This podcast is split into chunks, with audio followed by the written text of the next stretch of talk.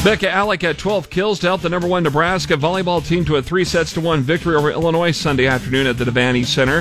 The Huskers lost 26-24 in set three, while winning the match in the fourth set 25-22. Husker head coach John Cook says teams like Illinois are playing for their lives for postseason play. Part of it is there's just a lot of good teams, and you know Illinois' has been a hot team. I mean they won I think seven of their last eight, and you know they're playing for their lives to get in the tournament. I mean they got a shot.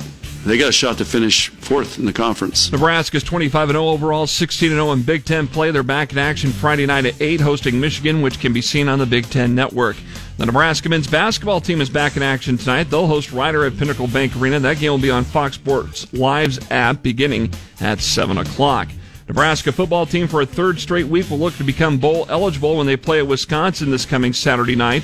The Huskers came close to taking a late fourth quarter lead when Chubba Purdy threw an interception to the end zone deep in Maryland territory in the Terrapins' 13-10 win over the Huskers this past weekend. Husker head coach Matt Rhule on that interception. The third down play, I mean, I think, uh, you know, for us, it was man. You know, you have a corner out versus man.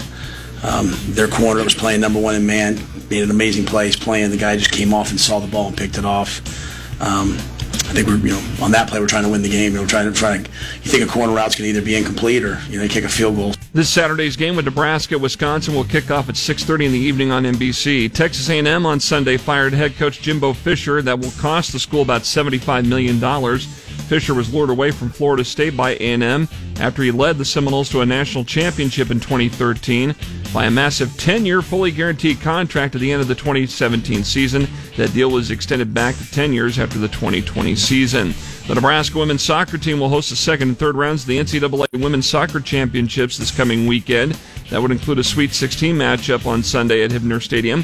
The fifth seeded Huskers will battle Tennessee, though, Friday night at 7. And the Nebraska bowling team finished third at the 2023 Lady Jack Classic in Kenosha, Wisconsin, with a record of 9 and 4 and a total pinfall of 14,236. The Huskers are now 26 and 13, closing out the fall season. I'm Jeff Motz, KFOR Sports.